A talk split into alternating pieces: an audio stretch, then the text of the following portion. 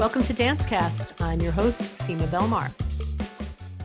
The other day, I spoke with Stephen Texeira, who is a photographer, a dance photographer, but not only a dance photographer, but that's, of course, how we got connected. We talk a little bit about the practice and we talk a little bit about images and we talk a little bit about uh, philosophy.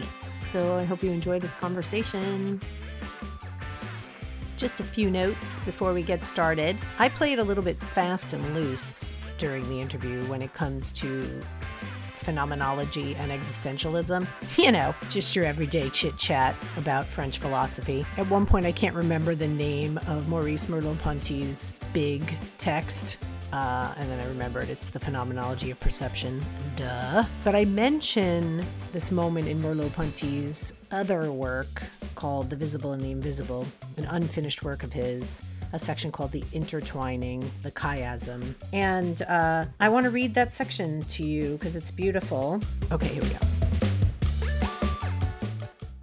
It is said that the colors, the tactile reliefs given to the other, are for me an absolute mystery, forever inaccessible. This is not completely true. For me to have not an idea, an image, nor a representation, but as it were the immanent experience of them, it suffices that I look at a landscape, that I speak of it with someone. Then, through the concordant operation of his body and my own, what I see passes into him. This individual green of the meadow under my eyes invades his vision without quitting my own. I recognize in my green his green, as the customs officer recognizes suddenly in a traveler the man whose description he had been given. There is here no problem of the alter ego, because it is not I who sees, not he who sees, because an anonymous visibility inhabits both of us, a vision in general, in virtue of that primordial property that belongs to the flesh, being here and now, of radiating everywhere and forever, being an individual, of being also a dimension and a universal. Knocks my socks off. So, other than the part about the customs officer, which is a little bit wonky, there is, um, for me, a profound optimism in Merleau-Ponty's concept of the flesh and of the chiasm which we're not going to get into in this episode because that's some heady business.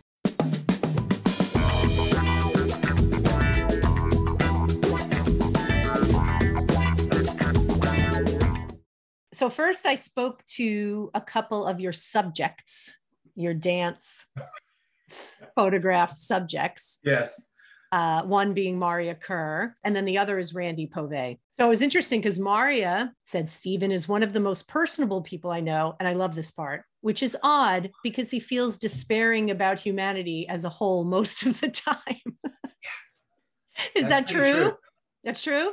Yeah, it, it is true. I, in theory, I don't like people. In practice, I love pretty much everyone I come across. Your photographs especially the portraits, they reflect so much humanity. They seem to suggest that the photographer, that the person behind the lens is very loving of and sensitive to humanity. You know, I'm not really a misanthrope. I just see so much and I know everything is filtered through whatever venue I'm getting my information from over the last 60 years. But, you know, we're not that great and, and at times we can be stellar and ascendant, but I think to a great degree we've failed of our promise in so many ways.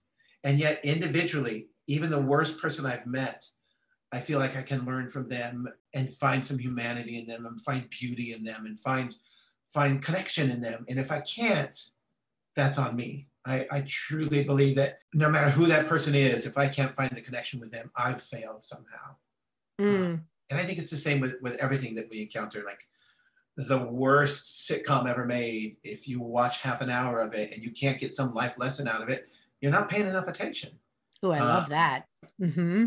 Yeah, and, and that's sort of what I've tried to live my life by and my, my work by, and I try and it informs a lot of what I do. And it certainly gets harder and harder to feel good in theory about humanity. yeah these last years. Maria goes on to say during my first interaction with him i had reason to believe i could trust him and now that came true. One of my dearest friends i adore him trust him with my life and he's a great photographer. So, separate I'm glad that made it in and then randy she said he asked what i wanted and I sent him this kind of insane message and he just got it. Patti Smith, Witches, Mystery, California, Ancient Shit. And he wrote back and he scouted a location based on what I said and he nailed it. And this was at the time, Stephen, when you offered free photographic services for dance artists. Yes. That, that was in June, right? Of this of 2021.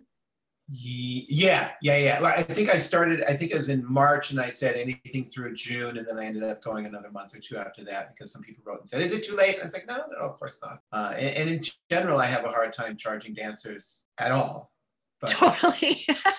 they have no money. they have no money. And it, and it feels, uh, it feels wrong for me to profit off of someone who's struggling to do something like that. So the other work that I do, subsidizes the work that I do with dance photography. You know, I think that people don't also recognize that it's not just like you show up somewhere and take pictures, that your method is to really try to get the space, the place, the time to connect in some way with the choreographer or the dancer's vision. And so she continues saying, I felt like he was truly serving me. I feel like he serves the artist.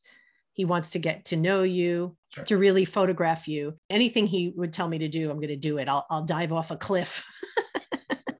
she would have too, I think. Yes. Well, Randy, I know Randy much, much, much better than I do Maria. Randy's one of my oldest friends. You know, seeing those photographs, I really felt like, and I'm going to use the word capture, even though we're going to interrogate that word in a moment, captured her wildness which is something she often, as a teacher, is trying to elicit from her students. She often will be like, That's very nice and beautiful and clear and whatever. Now I want there to be blood. So I feel like the photographs, you know, have that craggy, windy, like she says, witchy vibe. And then she says, as the day wore on, I've never been so comfortable in front of a camera as I was with him. It was fun. I just knew I was in really good hands, which is similar to what Maria said, in the hands of a true artist. We had a preliminary conversation, you and I, and you were talking about the sort of relational quality of your work. We'll get to the specificity of photographing dance in a second, or you can bring that in as it comes up, because obviously you take portraits, you do nature photography, you do so many things, but we'll try to stay close to this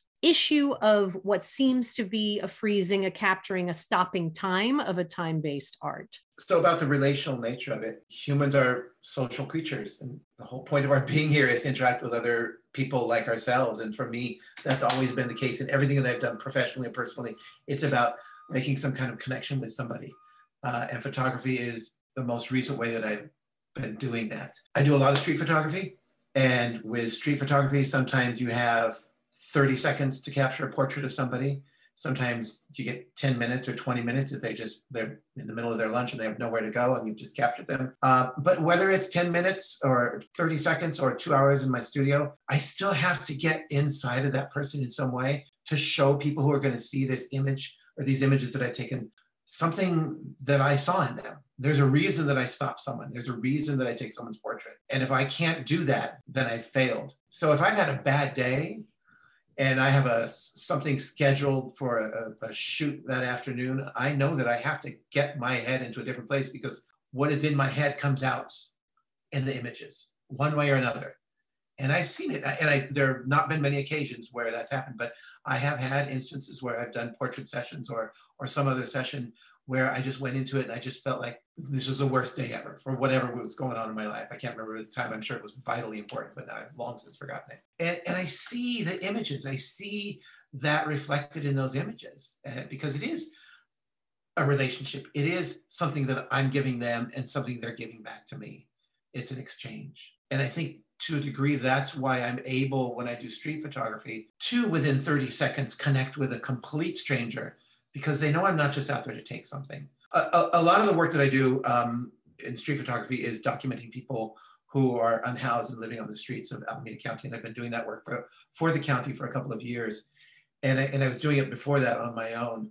And it's not easy work and it can be voyeuristic and objectifying. And I think a lot of people who do it, that is what it is. And that's their thing. And I, I don't have any judgment about that. It's just not what I want to do. So a lot of what I do when I'm out there doing that kind of work is putting my camera away and, and sitting and listening to people. It might be a minute. It might be I sat and spent two hours listening to somebody, and then at the end of the I brought out my camera and they're like, no, I don't want you to take my photo. And that's great. That's just what you have to do. But it's a particularly difficult interaction because these people are living their lives in the public sphere and they're used to people staring at them without seeing them. And they're used to people coming at them with a camera without seeing them. I think the reason that I've been able to be successful with that is because I do bring something of myself and I do share things with them. And it's not necessarily even like this is my story and this is who I am, but but it's a sharing of openness, it's sharing of trust. Yeah, it's sort of like the evolution of anthropology slash ethnography, where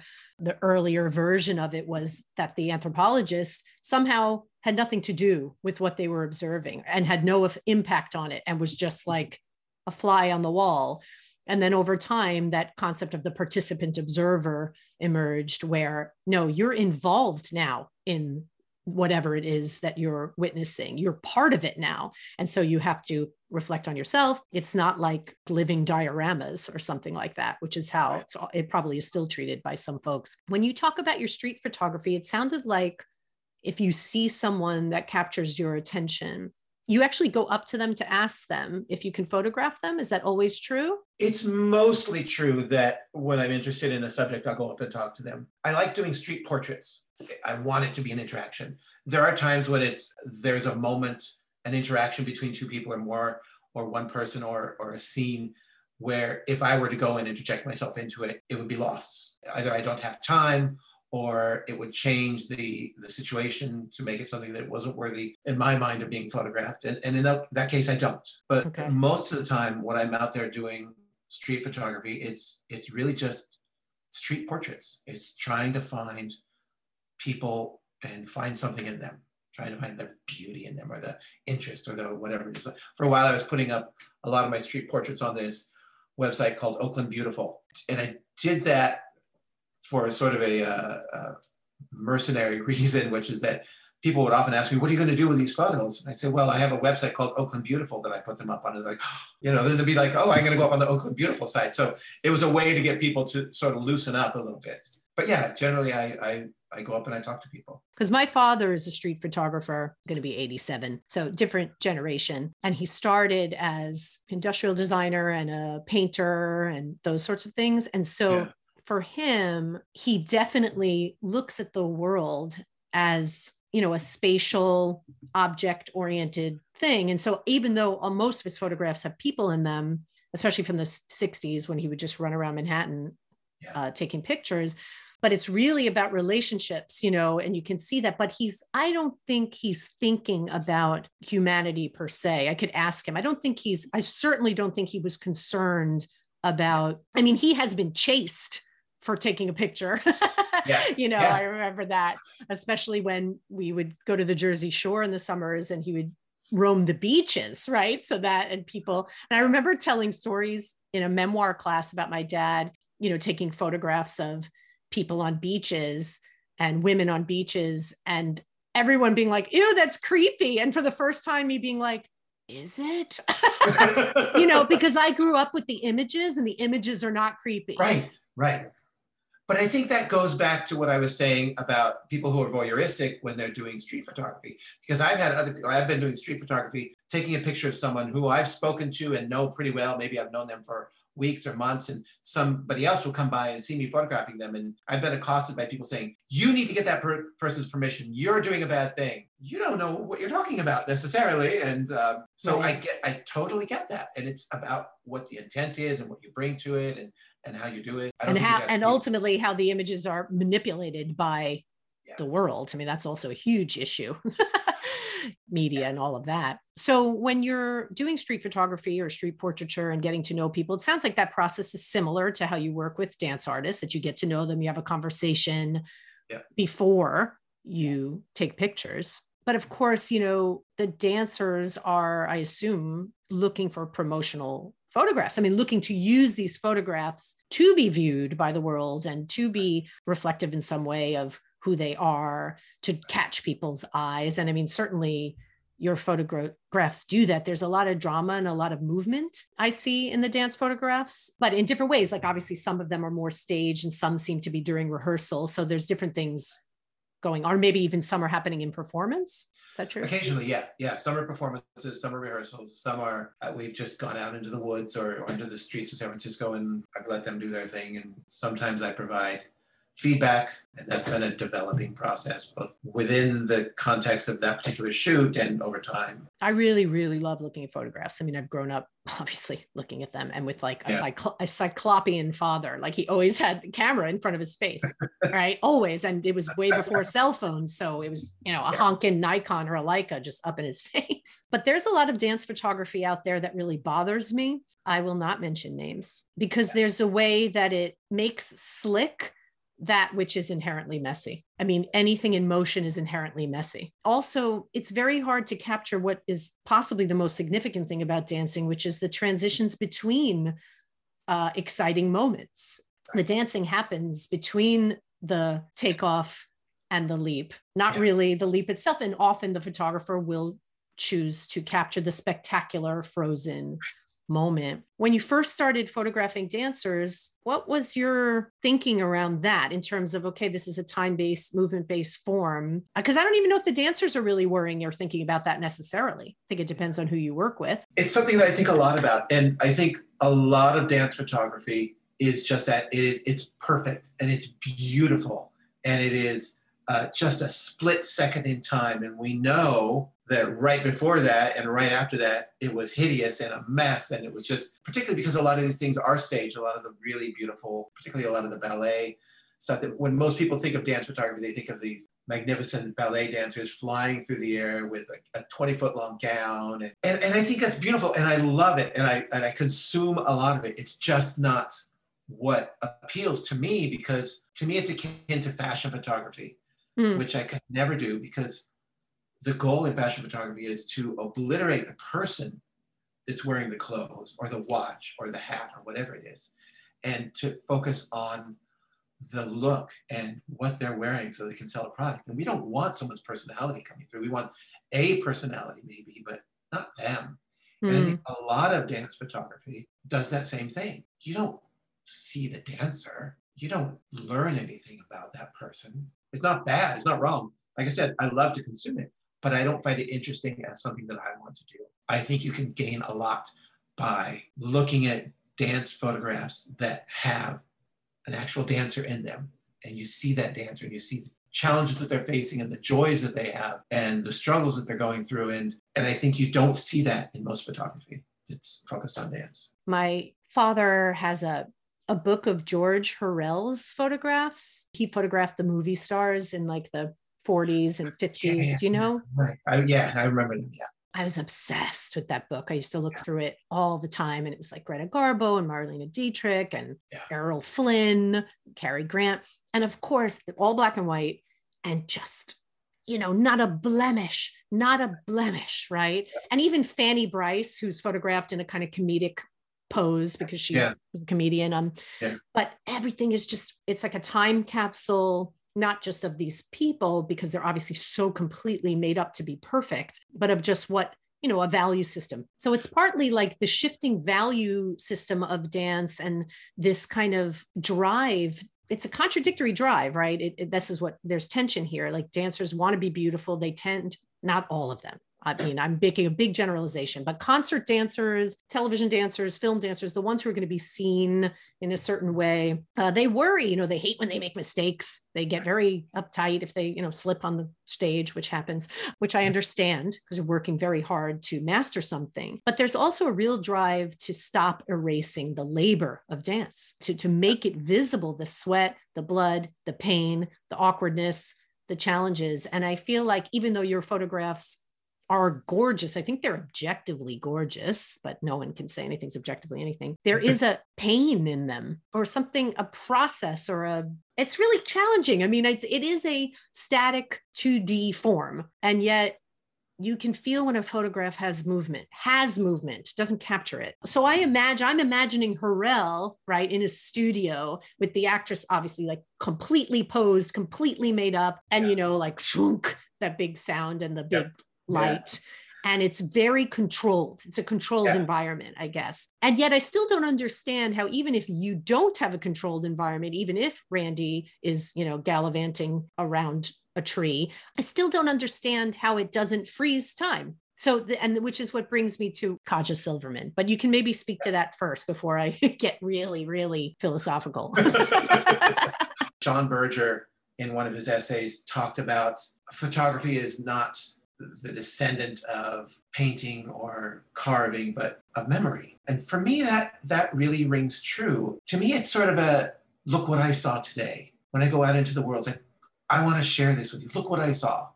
And I'm not a storyteller, so but I do like to convey things and I see lots of things. So for me, a photograph is look what I saw. For me, there's value in seeing it that way because it is unlike every other art form that we can think of. It captures, supposedly or not, it, freezes a moment in time, it freezes a memory. And then I go and I take this memory and I share it with somebody else. I put it on my website or I show a print to somebody or I, I send them out to the dancer. And then they have that memory of something that happened that they didn't experience. Mm, you know, yes. Like photography is telepathy. You know, I'm putting things into people's minds so that they have a memory of a moment that they were not at. To me, I think there's tremendous power and value in viewing it in that way. Yeah, but but when you say to have a memory of an experience they didn't have, you're talking about anybody who looks at the photograph, yeah. right? Yeah. But that's yeah. isn't that also true for the subject of the photograph? Absolutely. Yeah. But they they can be different. They can be wildly right. different, than they often are. But even for you, I mean, I can't get Heideggerian here because I don't remember any of my Heidegger. it's too hard, too hard being in time. I don't know, yeah. but and maybe I'm even wrong, but maybe it's Bergson. I don't know, whatever. It's all a blur. By the time you snap, it's moved, right? So, so in a way, it's. I mean, this is making me think of Deleuze and making me think of all those French guys who just drive you nuts, the post-structuralists, about you know deferral. That this is a Derrida, thing about deference or difference, whatever. He made up a word. He gave it a different vowel. I can't remember, but it's like that an experience is somehow different from what it was, but also deferred in time. So it's he made like a, a, almost like a portmanteau word. And so I feel like photography is very much that. I mean, aren't you? I shouldn't put words in your mouth, but it seems like you every time you look at an image that you take in that you're surprised to a degree. Is that true? Or maybe not. Maybe I'm really making it deeper than it is. I think there is truth to that. Yeah. When I have a photo session, I try to wait two or three days at least between the time I take the photos and the time that I look at the photos and do anything with them at all.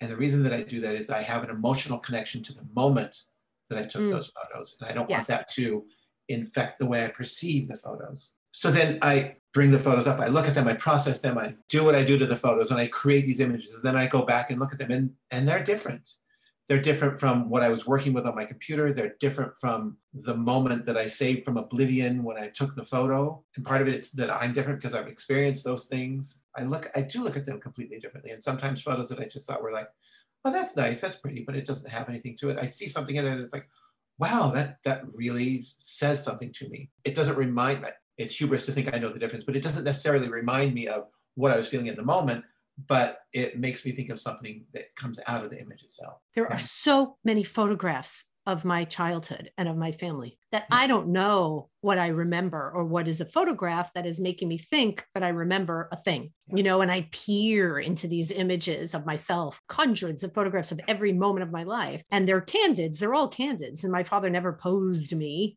I never sat for anything, but I mean, sometimes I could just, I can see an image from a photograph and then I can kind of remember the event. And then I try to match what's happening. And it's mm-hmm. very, very tricky. But it, it does seem like, and I, I'm going to give the more static dance photography that I'm being critical of a chance now because I was thinking about as you were talking that there's space in your photographs and there's definitely space in my dad's photographs for the photo to change for every viewing to have a new thing happen. And maybe that's true for all photographs. Let's talk a bit mm-hmm. about Kaja. So, what happened, Kaja Silverman, who, if she's still teaching, which I think she is, is a professor at the University of Pennsylvania, but she was a professor at the University of California, Berkeley, when I was a grad student. And I took a class with her her last semester at Cal.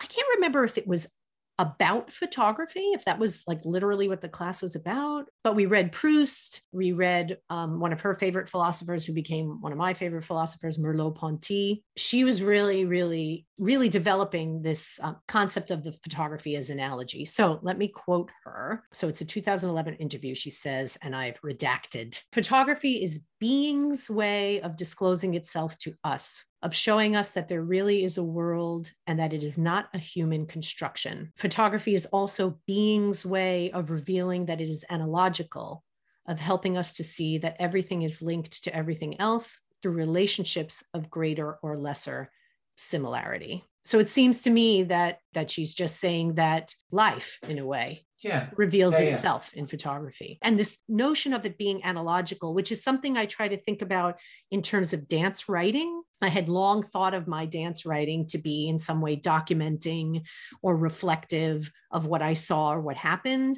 And then over time, I started to think about it more as related to the dancing that happened in some way, almost a version, an analogy of the dancing that happened so mm. that it was not as she says later the photographic image is able to perform this role this role of revealing being to our to us because it is neither an index nor a non-representative representation right? So it is not representing things. It is not pointing to something it is in itself an analogy to the thing. Again it's so hard that it's almost hard to Yeah. say right you can't say capture you can't say shot you can't say anyway. Do you connect with this thinking? Yes and no.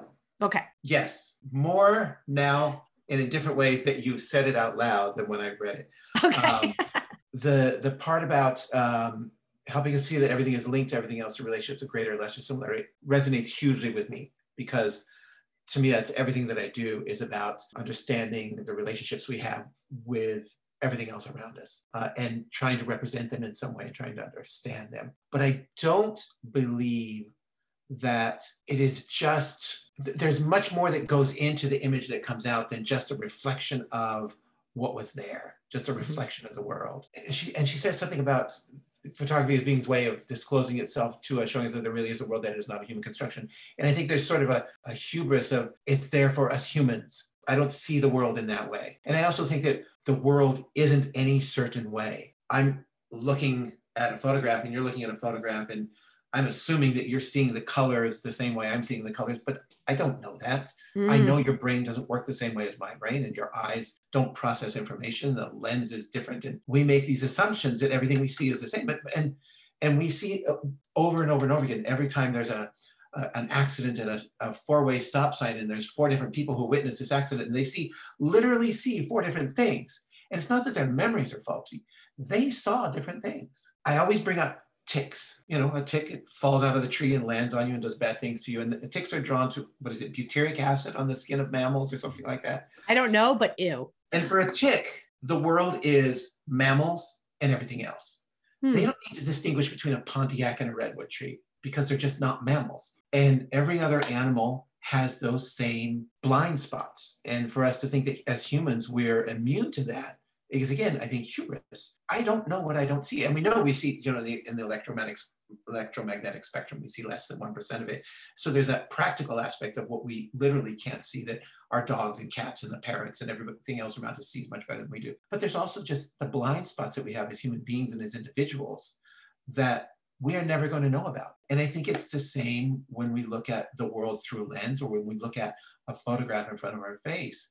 We're, we're not seeing everything that's there. I don't think it's a reflection of reality that there's Mhm. some objective reality out there. My memory of it, my interpretation of that memory, and then my interpretation as I was processing it, and then what that person sees is often vastly different from what I had intended and vastly different from what the, the dancer had in mind when they were moving in that manner. This is so interesting because it brings us back to your what Maria said about your despairing of humanity. um, Everything comes back to that. because I think Silverman would mostly actually agree with what you're saying. I don't think she's saying that there is a reality that the photograph reveals. I think she's saying that that the world is real, that the photograph helps us know that the world is real, that we're not just making shit up, that it's not just in our heads, right? It's it's a way of of showing itself to us. she's not Yeah. saying that it shows itself to us the same way. And in fact, with uh, Merleau Ponty at her side, I Yeah. can't even remember the name of his big book, something perception, something, something perception. I can't remember. But Yeah. he, you know, you talked about the tick, and he, I think, talks about an eagle that depending on so many things, um, the world has different affordances for different creatures. So the world for an eagle is a completely different world than it is from a human being. Same for a tick. And then the other thing that you said about, you know, I don't know if you see the same color as I do. I assume that you do. Again, Merleau-Ponty has this beautiful moment in the visible and the invisible. So people have said that Merleau-Ponty and Sartre, they were friends, Jean-Paul and Maurice. Sartre was basically thinking about things the way you were presenting it. Like, I can never know. Like, the person next to me is a steel trap, and there's no way that we can ever be able to share the same way. Right. Or we're never going to be able to understand each other in some way. So he had that, like, you know, pessimistic for you. Yeah, yeah. But Merleau Ponty has this thing about you're standing next to someone and you're looking at green. I don't know if they're looking at a field or something. And he acknowledges that my green and your green are probably different, but we can reach across. We can reach across through talk and we can gain access. And I feel like that's what Silverman is saying about the photograph, that it isn't because of its analogic quality, where it is revealing that everything is related to everything else in some way, that it's an opportunity for the viewer of the photograph to reach across to a time, to the other person looking at it in these ways. And, and that's why she moves away from the notion of indexicality or representation, because that suggests a one to one relationship. Does that make sense? Yeah, absolutely. I completely agree with that. I take it back. She's right. She can go on with her life now, knowing that I have given her validation on her. I completely agree with that interpretation. Yeah. And I could be a little bit wrong too. I mean, I don't, that's how I feel about it. But just based on the way you were talking about how you work with uh, folks that you take photographs of, you really have moved away practically from a concept of taking, taking from someone something Right. and then pointing and shooting. It's so aggressive. It's so unidirectional the way we think about photographs. But the way you've been talking about it really aligns with this Silverman idea of a much more chiasmic or chiasmatic, Yeah. circular, dialectical kind of relationship.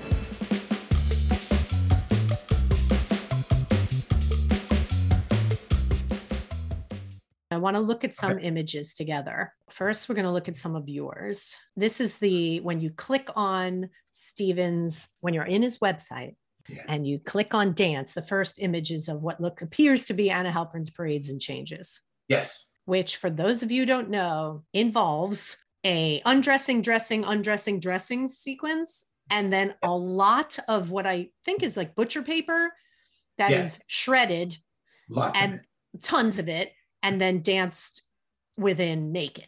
Yeah. And so the image, it's a black and white image, is of a moment when the paper has almost become like a pyramid or like a mountain of it. It hmm. might actually be being thrown in the air, though it's not a particularly blurry photograph. So it doesn't look like things are flying around. Yeah. It almost looks like a steel sculpture with Yeah. human figures like sticking out in it but the way they're sticking out in it because the poses are all like not pristine in any way. Someone's crouching someone's reaching someone's seems to be walking someone's like mm-hmm. looking like they're going to get knocked over. It looks like a kinetic sculpture to me. Yeah, you know, I, I'd seen other versions of this from other performances, and I always found them really quite beautiful. And I wanted this to be in black and white because I think you lose the distinction between the paper and the people when Mhm. it's in black and white, and it shows up much more when it's in color. The people stand out a lot more. I think as a black and white image, it becomes more of a sculpture because of that. You know, this was shot during a, a performance. It was dark theater, and um, right you can see the marley the tape so there was a lot of movement. Things were moving around. They were moving around relatively slowly. They weren't flying like crazy. So I was able to capture this and freeze it in time a little bit. When I look at this, it just seems absolutely still and quiet. Very different from what it was like when I was taking the photo, very different from what I was feeling when I was processing it. But now in retrospect, when I go back, this to me is this, it's a moment of stillness. Yes. And there it is again, right? If we were limited to the idea that this photograph was a representation of the performance, then in some ways it's a failure, right? Because Right. of what you just said. It's not how Yeah. you experienced it. You don't get the sound, you don't even get the slow motion movement necessarily of it. But when we think about it as a- an analogy to that experience, then it, it opens up worlds. It lets us think past it. Dance, you know, so undervalued, so misunderstood it's partly because of the of its insularity and the way Yeah. that there's not enough people out there trying to say you know what actually there's so much to relate to here there's just this one dancer with this just oh these deep creases in the cheeks and the furrowed brow and Oh, looks beautiful. like a rodin sculpture i mean looks like a absolutely. an Olympian. But I know that in the moments of, of this piece, actually the dancers tend to look very fragile and very kind of almost really humbled by the nudity, by the just the banality in a way of what they're doing. There are just several photos of dancers in positions that are not conventionally beautiful. Right. They look awkward, they look off kilter. Yeah, because even the ones that are a little more static dance photographer, like I can't Yeah. remember that. I know this is an Axis dancer and I can't remember her name. Yeah.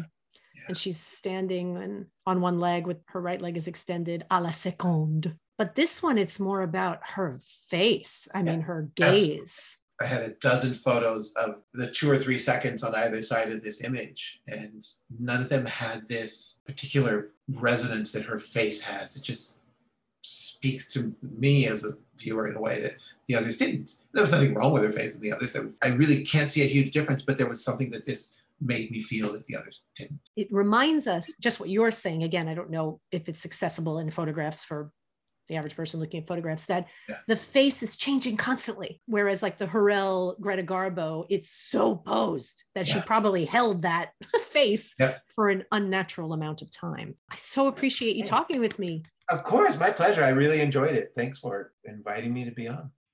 You can find Stephen at texeiraphoto.com. That's T E X E I R A photo.com. Or on Instagram at S T E X photo. Dancecast is an ODC theater production, curated, written, and edited by Sima Belmar. That's me. With creative consulting from Chloe Zimberg and Sophie Lenanger, and additional support from Matt Shrimplin and Garth Grimble. Please subscribe and rate our podcast wherever you get your podcasts. And tell your friends. You can find a transcript of this episode and all Dancecast episodes, replete with hyperlinks to related content, at odc.dance/stories. Until next time, dance on.